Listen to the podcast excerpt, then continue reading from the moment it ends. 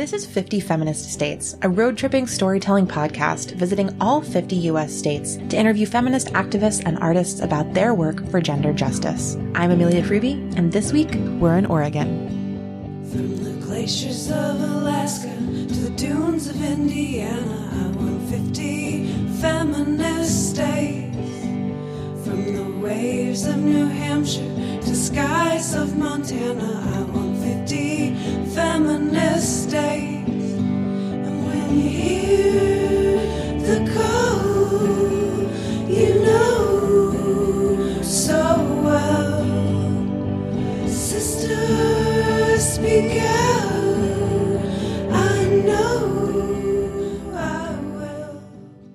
Hi everyone, Amelia here. Thanks for tuning back into the Fifty Feminist States podcast. This is the final episode of season four. I honestly can barely believe it. It already happened so fast. But this was a short season. This time around, we were on the West Coast and went to California, Washington, and Oregon. Started the season in the Bay Area in California, where I spoke to Beanie of Beanie's Kitchen. We talked about what it's like to be an immigrant, a woman, and a restaurant owner and chef. And she shared her experiences immigrating to the United States, working with the incubator La Cocina in San Francisco, and then opening her own restaurant that supports other women and people in her community. So that's a really special story. I was so excited to be able to share it. And I'll give another shout out to the La Cocina cookbook that you can pick up to find the recipe for momos that Beanie talked about in that episode. After that, we headed to Washington, where I spoke with Mayumi Tsutakawa from Seattle. She talked about her family's impact on the Seattle art scene. Her father's a very famous sculptor, and her brother has a lot of public art in the city as well. And really, we spoke about her work as a writer and curator and the new lecture that she's been traveling around the state giving about five forgotten feminists in the history of the Pacific Northwest.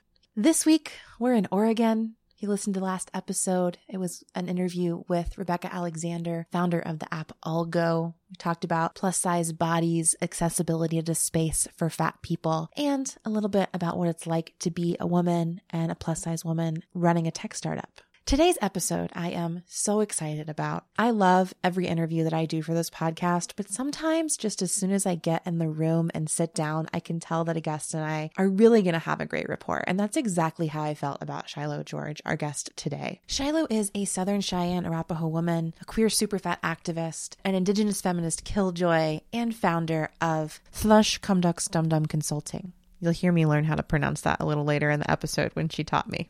In our conversation for today, we talk about her body sovereignty project, which is both a personal, political, and creative practice through which she has worked with her ancestors to heal her relationship to her body and reclaim it as her own. We'll hear her talk about the history of her family, her Native and Indigenous history, and how she has had to work to cultivate a relationship to her Native ancestors. And then we'll talk about her consulting practice and how she develops resources for trauma-informed care with a number of different clients. This is an amazing conversation, and I am so excited for you to hear it. Before we do that, a friendly request that you go follow fifty Feminist States on Instagram at fifty Feminist States. That's F I F T Y Feminist States. If you open up the app, you can type that in and you'll find us, or there is a link right there in the show notes. You can click right through. We're really trying to get over that one thousand follower threshold by the end of the season. This is the last episode of the season, so I guess that's today. We're only one or two people away as of the time I'm recording this, and if we get there, we'll host a giveaway at the beginning of March. Over the course of March, we also have some exciting things happening on Instagram for fifty Feminist States. Since March is Women's History Month, we'll be featuring a number of past guests from the episode who have really made history through their feminist activism, organizing, and art. I'm so excited to highlight their voices, particularly during a month that is about celebrating women's history, but I think also has to be about celebrating their present and the work that's being done to change the future. So if you want to see all of that, it's happening on Instagram. Again, you can find that at fifty Feminist States on Instagram. And if we hit that one thousand follower mark in the next few days, we'll also be hosting a giveaway so that one or a few lucky followers can get some fifty Feminist States swag. So please go ahead, give us a follow. We'd love to connect with you on Instagram as well. For now, I'll go ahead and get right into the episode. I can't wait for you to hear what Shilo has to say. Here she is. I am Shilo George, and I am Southern Cheyenne-Arapaho and Scottish and Irish, and I have grown up as a guest on these lands, and so we're on uh, the homelands and territory of uh, the Middle Chinookan folks, uh, the Multnomah people in particular, as well as it's a, as well as a shared territory with the Clackamas more to the south, the Tualatin to the west, and the Kalapulia, the Northern Molalla, and the Cowlitz north across the Columbia River. So this is a really Um, has been since the beginning of time a very rich, resourced area um, where a lot of tribes have worked um, and mingled together and have lived here for a really long time. Uh, those folks still live here. Their descendants still live here.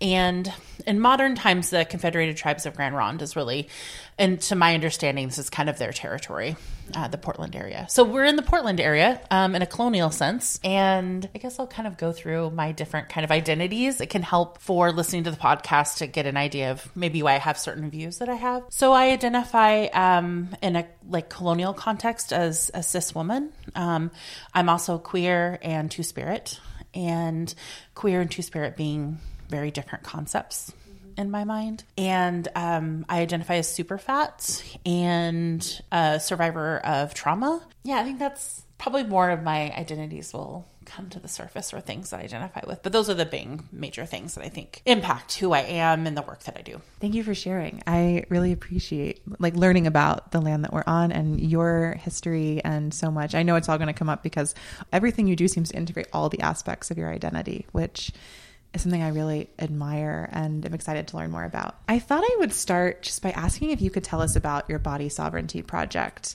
Like, it just sounds so comprehensive and exciting, and I I would love to just learn from you what exactly it all entails and how you came to develop it.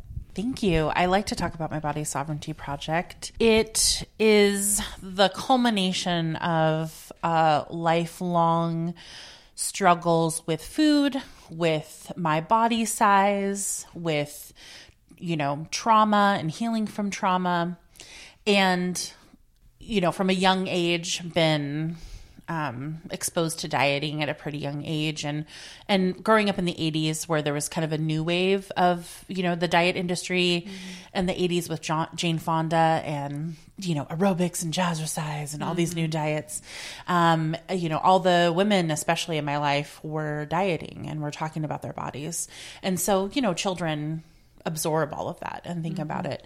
And, you know, my body was, you know, looking back at photos and, and things like that, my idea of what my body size was at a very young age, like nine or ten, is actually very different from when I look at photos. Yeah. Very, very different, which makes me kind of sad.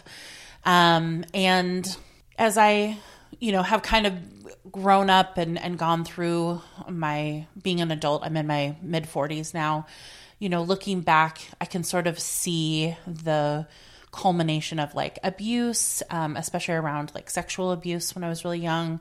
And then the dieting, all kind of centering around not being in my body, that my body is a bad place. Mm-hmm. And also that my body doesn't belong to me. And having that feeling in my entire life, and also having a society that echoes, you're not good enough, you're not small enough, you're too loud, you take up too much space verbally and physically and emotionally, right? Because mm-hmm. I think especially as women or feminine types of people, our um, emotions are held against us as well, mm-hmm. you know? So it's just, and, and I'm, you know, I'm not the only one who feels these things and have experienced them. And then when I was in graduate school about, I think it's five or six years ago, mm-hmm. now I really just kind of had, I don't know, like kind of like a nervous breakdown. Mm-hmm. Like I, I think all of that trauma, and then my coping skills weren't really adequate anymore. And a lot of the coping skills I had learned as a child to deal with trauma weren't working anymore. So like mm-hmm. disassociation and, mm-hmm. and other, other things um, to try to help cope weren't working. And I just really had this moment, I think it was the summer after grad school, and I just didn't want to be here anymore. I was like, I can't figure out how to make this work anymore. And I'm suffering at a level that that just I can't deal with it anymore. And I'm pretty smart, and I can't think my way out of it. And I've tried many, many things, and I had been in therapy for two years straight, and it wasn't getting better. I had tried antidepressants, and it wasn't helping with that particular part of what I was dealing with. Um, and I'm not a anti a, a person who thinks that those are terrible. Mm-hmm. I think you should do and use what works for you. It just wasn't working for me. Mm-hmm. And so I just had this conversation with my ancestors, and my ancestors are my, I don't know, a great, um, I guess, protective factor and survivance factor for me, mm-hmm. healing, fa- you know, factor or people. I don't know how you want to talk about it, but that spiritual practice for me is, is integral. And so that's who I turned to when I couldn't figure out what else to do. And they were really like, you know, you can choose that, that route if you want to, but you have other options available. And I just was like, I, I've, I feel like I've tried everything. So if you have ideas of how this could look different, I need you to tell me, mm-hmm.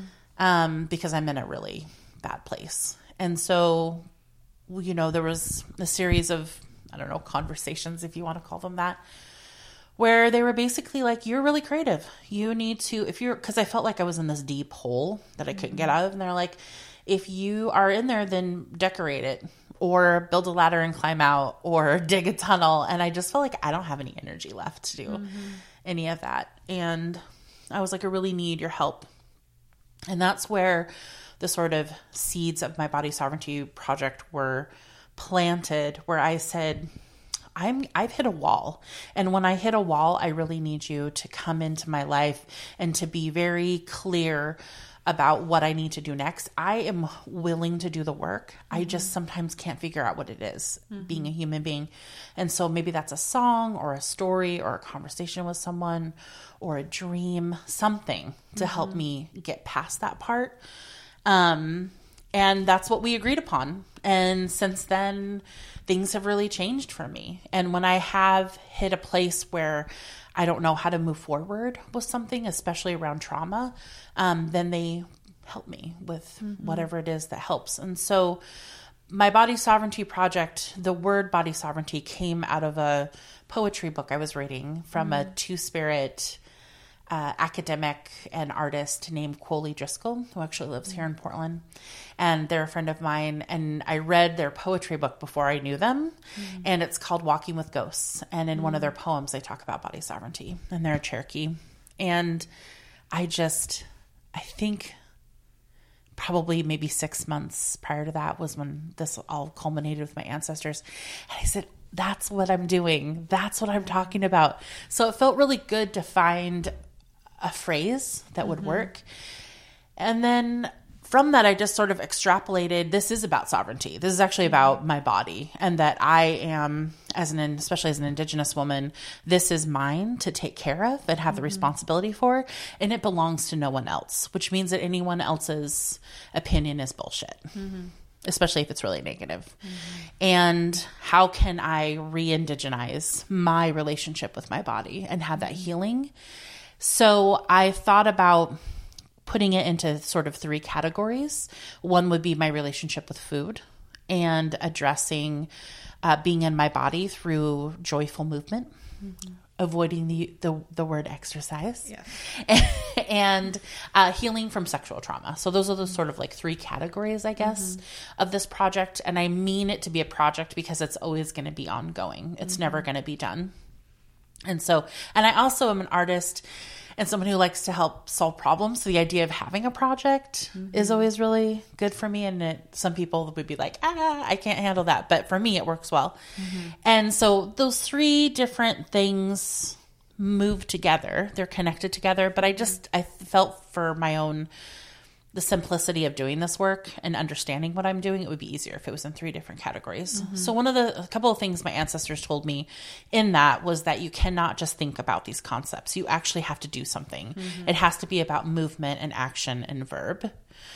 And, um, and so I, since then have done things, whether they're art projects or conversations with friends or experiences or whatever, that kind of tend to fit into those three categories. And it might be um, something in particular that addresses all three categories. Mm-hmm. And it's just been wonderful.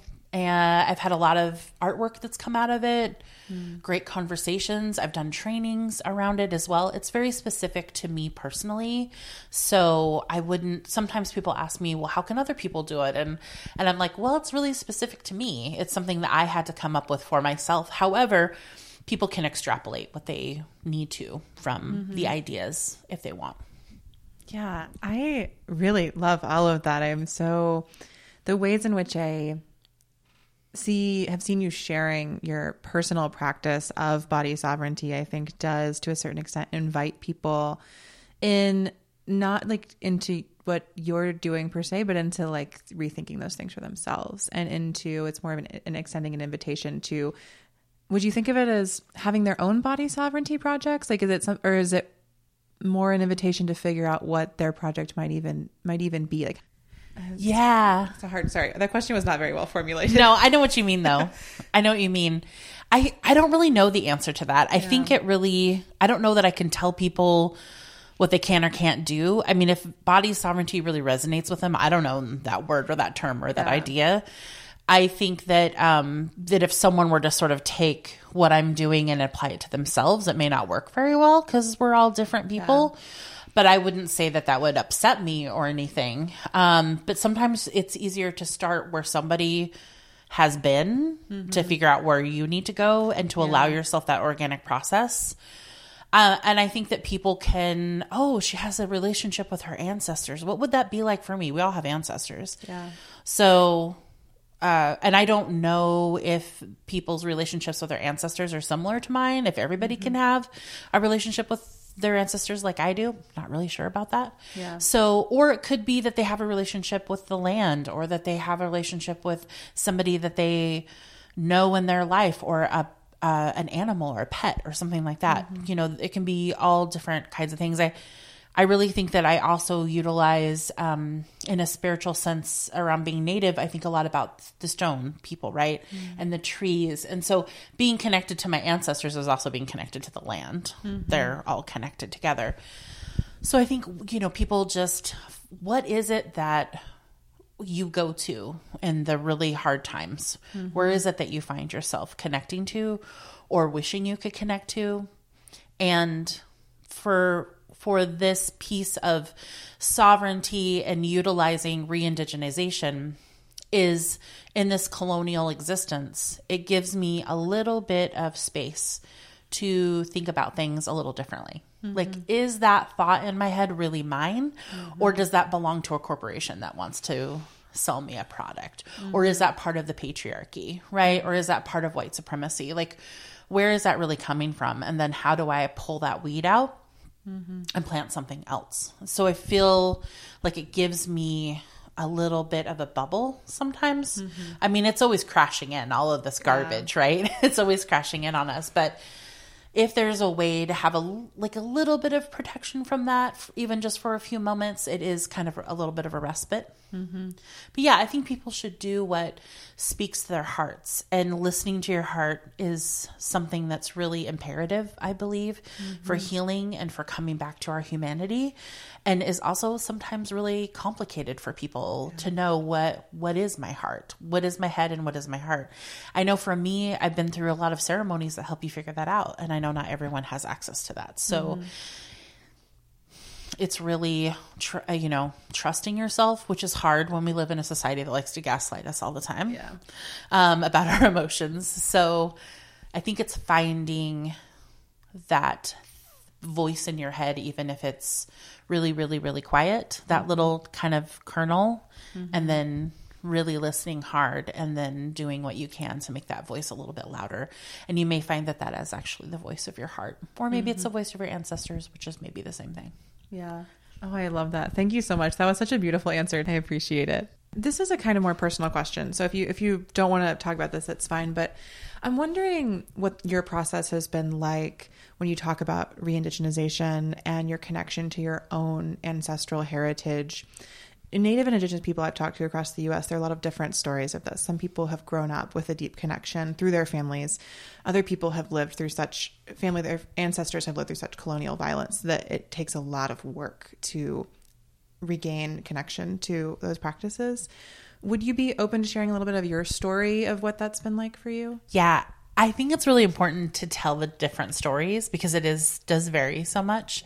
So I'm someone who did not grow up with my traditions, like being very like I grew up with historical trauma as an impact of not having access to culture and my biological father not knowing who we are. Um, and so we didn't really grow up with traditions. We knew we were Native, and I had grown up with being told we were Lakota. Mm. And when I was in my mid-twenties, I was really like, I want to learn more about this. And I had tried, I, you know, I'd worked with a Native person just briefly and tried to connect with her. And, you know, and she was participating in the community and had grown up in it. And I think that I, you know, and I'm also very white appearing. And I think that I didn't use the right wording with her. And I think she was just kind of like, whatever, you know, you're a wannabe or I don't have time for this. And understandably so, I'm not upset about it or whatever.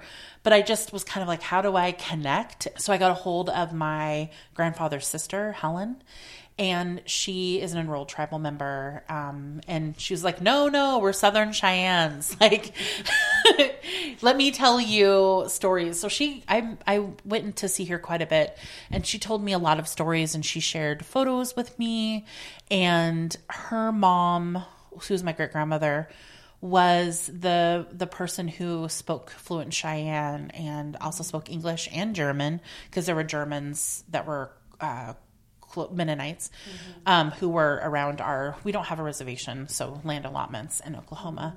And um, and she really had a really difficult life, and she went to Indian boarding school when she was, from the time she was five to twelve. They married her off to like a forty-year-old white man when she was twelve. Like, she just had a really, really hard life. And she died about around the age that I am now. And she did not tell her children that she was – well, she had two sets of children from two different men.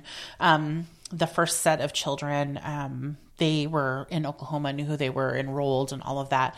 And then she had like a second – she left and she had a – she abandoned them, and she had a second family, which was my grandfather and my auntie Helen, and did not tell them they were Cheyennes. Wow. And lived in uh, Denver. And, you know, it wasn't until she passed away that all these Cheyennes came to her funeral. And uh, my auntie went and got enrolled, but my grandfather never did. And I don't know why. He passed away before I was, well before I was born. And I don't know why he didn't. Um, but It, with my tribe, when there's a break in enrollment, you can't get enrolled. That's mm-hmm. just part of their rules. Mm-hmm. And and blood quantum also is another part of it. So so talking to her was really interesting, and she really was proud to be Cheyenne. And uh, a lot of people in my family were also, and, and a lot of people in our tribe have been very Christianized from a really early stage of of being, having contact with settlers and and things like that. So I have never been back to Oklahoma. It's my my hope um, is to go back. I actually have a friend of mine who's also uh, Southern Cheyenne and grew up in Oklahoma, and we've kind of talked about going with her mom back there. It's something that I'd really like to do. So what I really have learned is connecting to the Portland's urban Indian community. Mm-hmm. I think it's almost been twenty years ago, maybe wow. a little longer. And I found I kind of found a way in. Um, and people have been very gracious and taught me a lot of things. And I've also done my own research on my tribe and talked to Cheyennes when I come across them.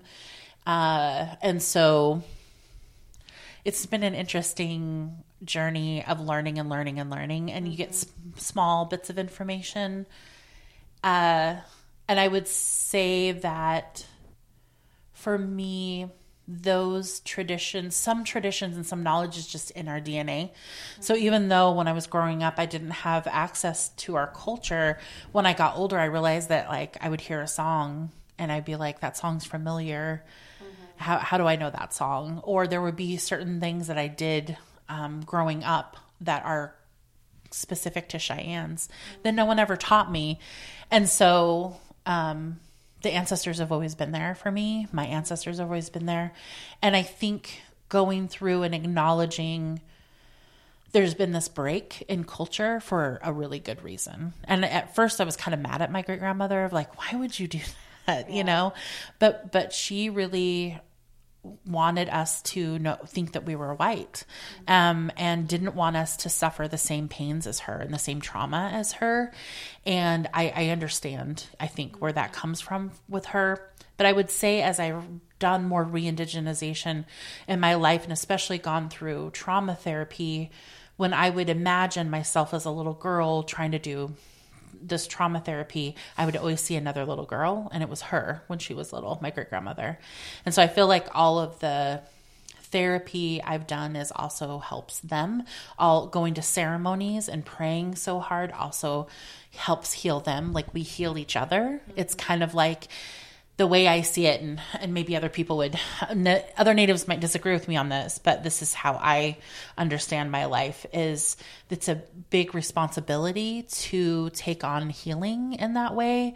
I'm happy to do it. It's a lot of responsibility. I carry my own medicine from my family. And yet I feel like my ancestors are there as we know you're doing this work and thank you so much. Mm-hmm. And we're going to offer what we can to you because it's impacting them as well. Lin- time is not linear. Yeah. So I don't know if that makes a lot of sense, but I feel like my great grandmother's mom did a lot of leadership work, and she did a lot of work in our family and our tribe to try to make sure people weren't starving and to make a relationship with the colonial government to get food and supplies that were needed. Like she made a lot of sacrifices. She learned English to be able to have those conversations. And I feel like my life and my life's work is a little bit connected to hers. It's just that we're doing it in a different way.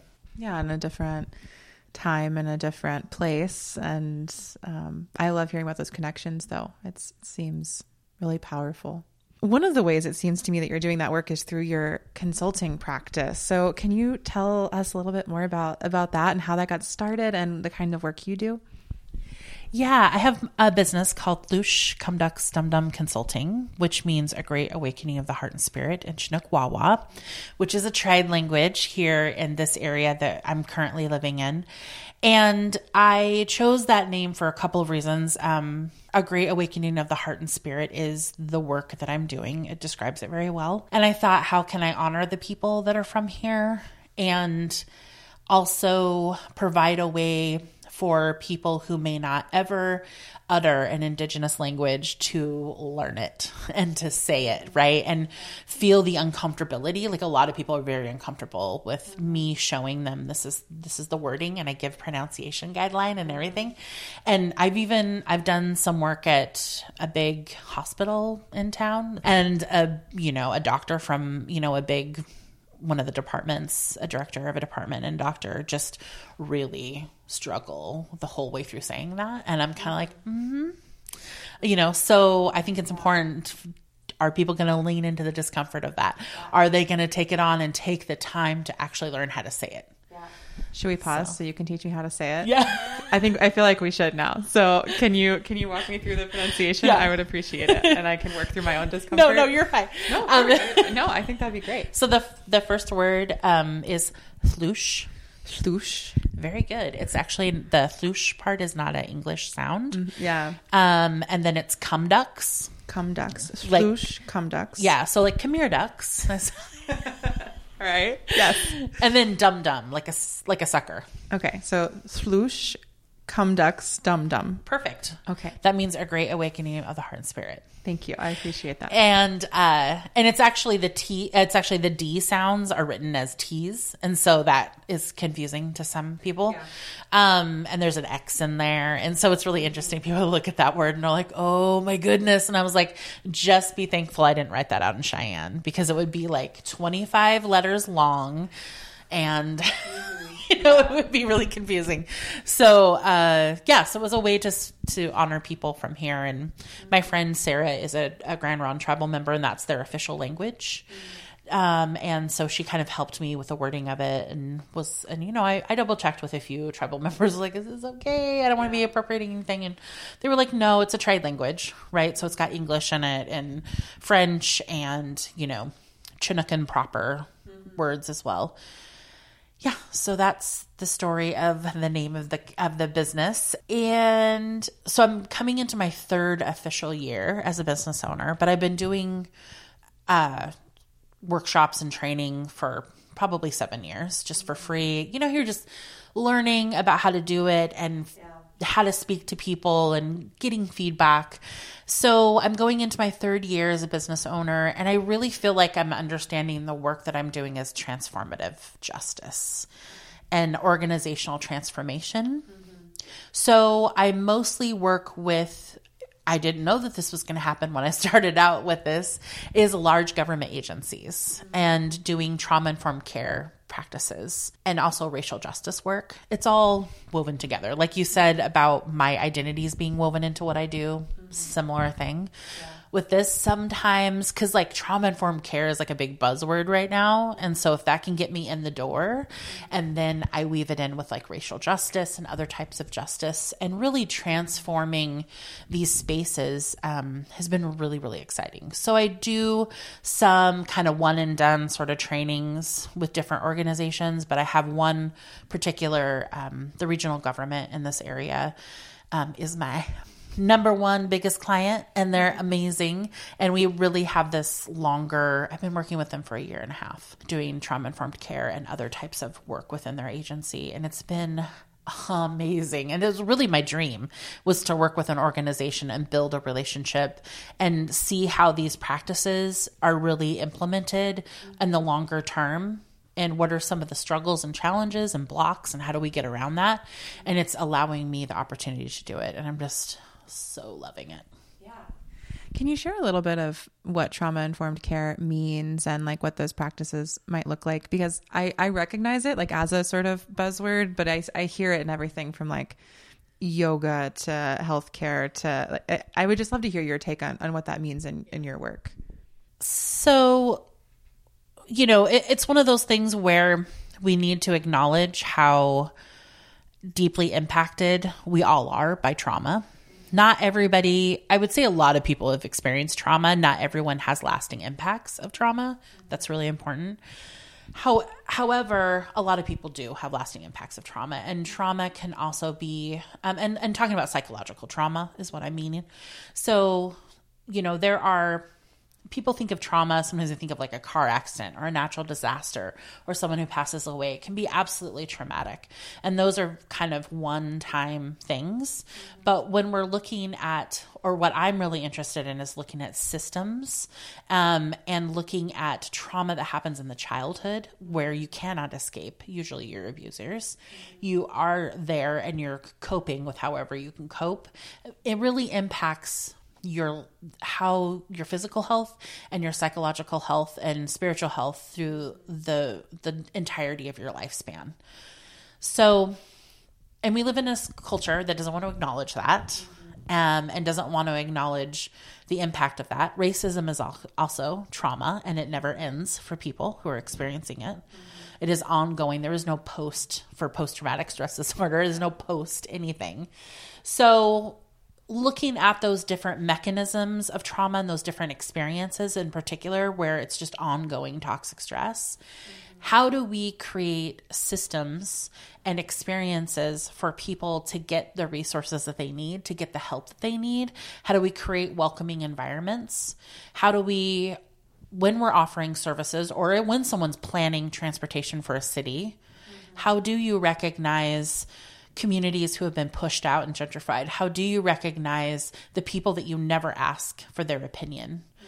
about a light rail coming through their neighborhood? Like, what does that neighborhood actually need? Yeah. Maybe they don't need light rail. Maybe they need more stores because they live in a food desert. Mm-hmm. So, you know, thinking about not me and my experience, my lived experience, but what is the the people who are experiencing the most marginalization, the most lack of access to resources, not from a place of pity, but from a place of how do we center those needs and lift them up, because it lifts up everybody else's needs too. Mm-hmm.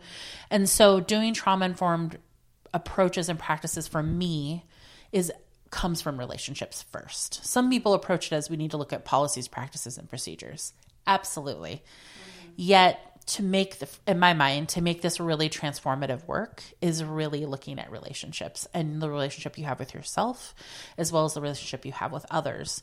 And that people, to be motivated to do the work that needs to be done to transform these systems, I feel like people really need to find a personal connection to the work. Mm-hmm.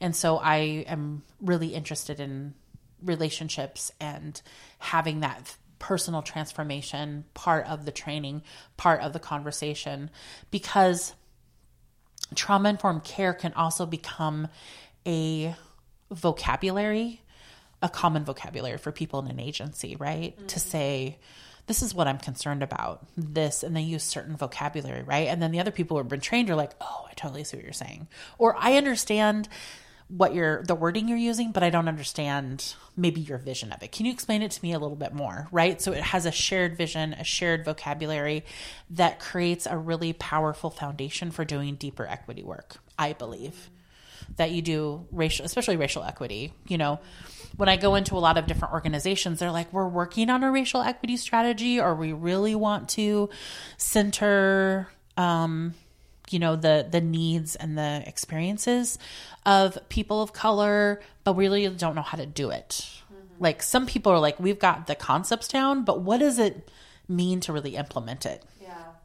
And so for me, trauma-informed practice has become one of those ways to help people actually implement it, mm-hmm. and to call out and say, you have made this um, clear in your organization that you want to do this work. So either you do it, or you, or I'm calling bullshit on it. Yeah. And that you just want it in a binder on a bookshelf, mm-hmm. then just have it be in a binder and a bookshelf, mm-hmm. right? Just be honest about where you're at and yeah. your motivation. Like, I'm not interested in performance. Mm-hmm. So if you really want to do the hard work, then let's do it. Mm-hmm. Um, and I feel like every organization is at a kind of a different place on that. Um, yeah. and yeah, so I guess that's how I see trauma-informed practices is, how do we serve folks? How do we listen? I don't know. I'm, I don't I, know. Hopefully that makes sense. Yeah, no, I think the way that when you drew the distinction between like a trauma-informed approach that's really about policies and procedures, and you had another P in there, but like policies, practices, and procedures, which is legit. It needs to get done. Yeah. But I think also, like, the way you emphasize the personal nature of this and how relationships have to be built, I think is so important. It had so many connections firing in my mind. They're just related to the idea of transformative justice, that communities hold the answers and the power to transform things. And it just takes the people like yourself to create the space in which that becomes possible. And I mean, and that work is invaluable, because it is so hard, I think, in our society to come together in a way where you can trust enough to have accountability. And uh, I'm so excited. I cannot wait to see where your work will be in two years. If that's, if this is how it's evolving already, I'm, I'm so excited to see what comes next. Me too. Yay. All right. Well, thank you so much. Those are all the questions I have. I really appreciate your time. And thanks for the opportunity to visit and to talk. I really appreciate it. You're awesome. So are you.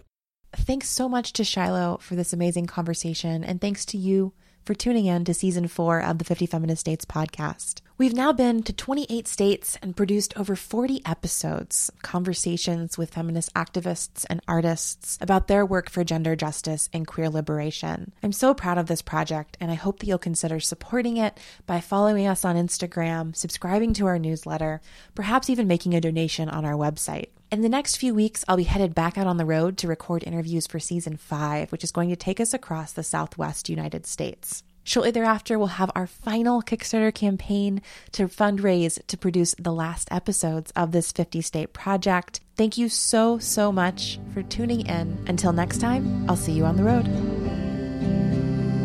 fifty estados feministas.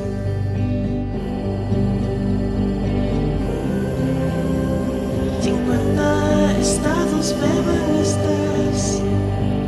fifty feminist states. fifty feminist states. fifty feminist states. fifty feminist states. this episode of Fifty Feminist States. You can find show notes at fifty feminist states dot com slash podcast and follow us on Instagram at fifty feminist states. Special thanks to Danielle Sines and Jessica Neria for our theme song. Until next time, Wild Ones, we'll see you on the road.